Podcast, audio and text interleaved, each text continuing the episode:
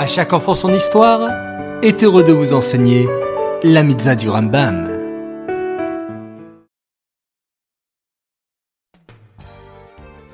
Shavuot les enfants, très content de vous retrouver. J'espère que vous allez bien et que vous avez passé un formidable Shabbat. Baruch Hashem. Aujourd'hui nous sommes le 11 Tevet et nous avons une mitzvah Écoutez bien. Il nous est interdit de garder la viande d'un sacrifice, d'un korban toda, jusqu'au lendemain matin du jour où il a été offert. Et il en est de même pour tous les autres sacrifices. Après le temps qui leur est imparti par la Torah, il fallait les brûler. Aujourd'hui, le Rambam nous apprend qu'il y a un temps pour consommer les sacrifices.